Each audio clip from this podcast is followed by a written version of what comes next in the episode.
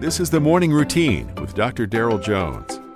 Morning Routine is a daily devotional podcast for those who are raising, educating, and growing the next generation. Well, I hope your day is going well this morning, and I hope I hope the next few minutes are just the, the highlight of the day. Wouldn't that be wouldn't that be sad if this was really the highlight of the day? But you know what? The Word of God is a powerful tool for sure, and uh, I do pray that uh, even uh, even during this conversation, that the Lord would speak to your heart.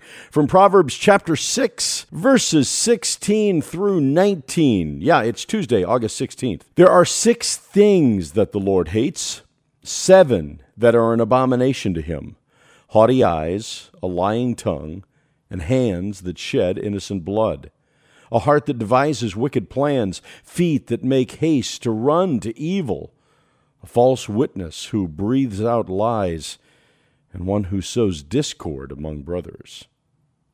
The famous list of seven deadly sins originates as far back as the 6th century and received public attention in the epic poem Dante's Inferno in the 14th century.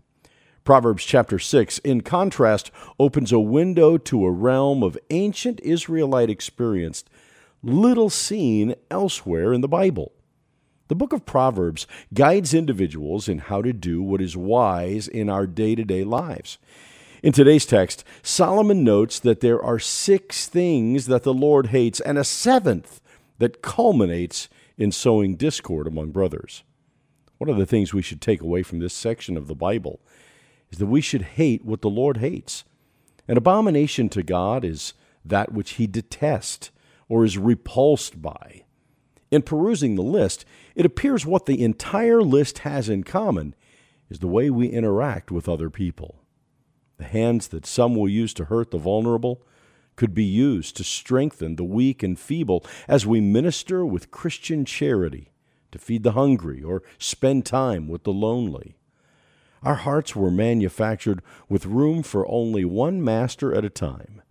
Therefore, a heart of love for Christ demonstrates its receptivity in caring for others. Today, be a contagious Christian. Infect others by sowing seeds of life rather than contaminating others via the seven deadly sins that destroy other people.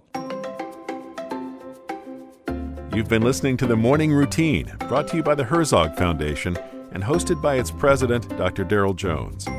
For more information, please visit herzogfoundation.com. To receive the Morning Routine as a daily email, sign up at morningroutinepodcast.com. See you in the morning.